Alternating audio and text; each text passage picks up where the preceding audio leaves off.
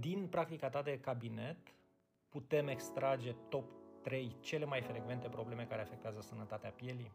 Da, sigur, sunt, um, cred că toată lumea, uh, toți dermatologii cam ar putea să spună aceleași lucruri.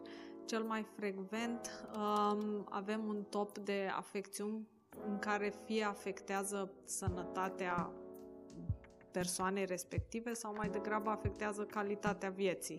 Din fericire sunt mai multe cele care afectează calitatea vieții, adică acnea și dermatita seboreică sunt clare, mai ales în condițiile acestea de stres, apare foarte mult acne la persoane adulte, iar dermatita seboreică care se manifestă cu cojițe pe cap, cu cojițe în sprâncene sau pe lângă nas sau în urechi, este de fapt o afecțiune care nu e deloc gravă, nu are potențial să se transforme în altceva, doar că devine foarte supărăcioasă și apărând predominant la persoane adulte, e greu să te integrezi în viața socială foarte activă pe care o avem, cu semne și cu cojițe pe față.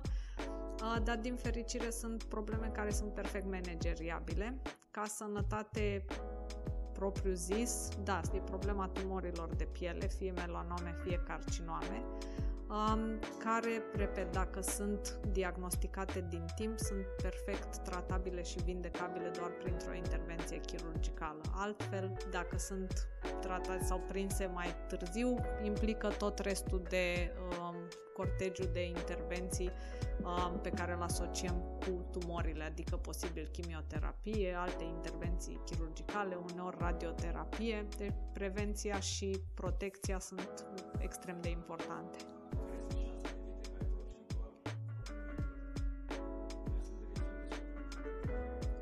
99%, să nu spun 100%, dar 99% ceea ce e uriaș.